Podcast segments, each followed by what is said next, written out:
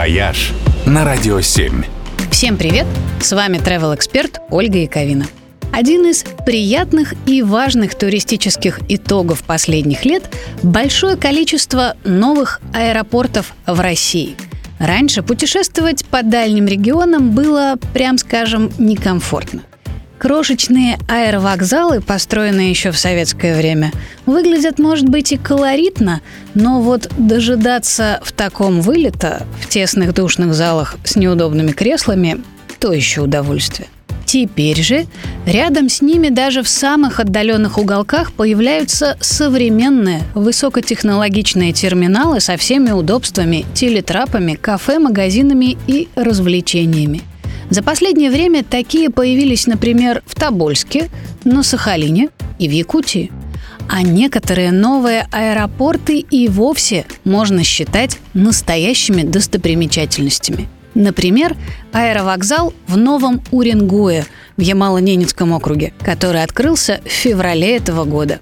Необычное здание стилизовано под комплекс традиционных ненецких чумов с треугольными крышами и панорамным остеклением – и вид эта конструкция имеет реально чумовой. Такой крутой современный хай-тек прямо посреди тундры.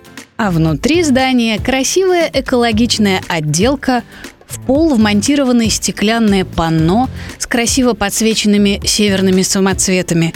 На стеклах портреты северных первопроходцев с интересной информацией и фактами о них – есть рабочие зоны, детские площадки, а все оборудование в аэропорту удобное и современное, какому и в столицах позавидуют.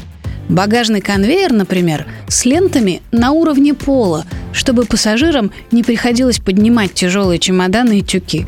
Все кресла оснащены зарядками для гаджетов, а автобусный гейт располагается в теплом ангаре – так что никто не мерзнет, ожидая опаздывающих на посадку. Хотела бы я, чтобы такой сервис был в Москве. В общем, это прямо отдельный повод слетать в Новый Уренгой. «Вояж» только на «Радио 7».